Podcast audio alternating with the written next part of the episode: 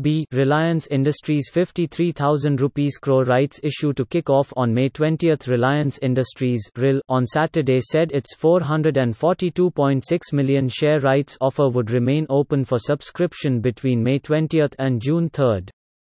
India's most valuable firm is looking to raise 53,125 crore rupees in fresh capital through the rights issue. RIL will initially issue partly paid up shares to raise 13,250 crore rupees and the balance will be raised later. The rights issue price has been set at 1,257 rupees a share, a discount of nearly 14% to the last closing price of 1,459 rupees. The company had set May 14 as the record date for the rights issue, which meant shareholders as on that day would be eligible to apply. Shareholders will be able to apply for one share for every 15 shares held. They will have to pay 314 rupees and 25 paise a share initially and the remaining 942 rupees and 75 paise in one or more subsequent calls as determined by the board, the company said.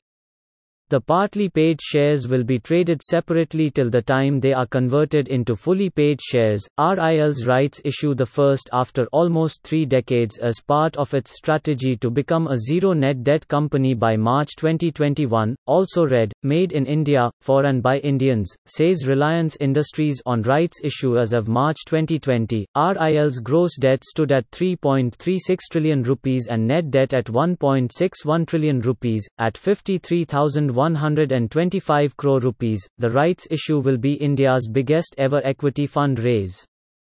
However, it remains to be seen when the company will mobilize the entire amount. The current record for the biggest ever rights issue is held by Vodafone Idea and Bharti Airtel, which compete with RIL in the telecom business. Both the telecom operators had raised 25,000 crore rupees each through their rights offer last year. Over half of the 53,125 crore rupees will be invested by promoters, who currently hold 50.07% stake in the company. The promoters have also fully underwritten the rights issue, pledging to make up for any demand shortfall. RIL currently has over 2.6 million public shareholders. Market experts said the success of the rights issue hinges on participation from large institutional shareholders. Some of them include Life Insurance Corporation 6%, Euro-Pacific Growth Fund 3.05%, SBIMF 1.34% and Government of Singapore 1.24%. Due to the COVID-19 lockdowns, certain rules governing rights issue have been relaxed. The Ministry of Corporate Affairs (MCA) has said not sending notices through postal or courier services would not be seen as a violation of Companies Act 2013.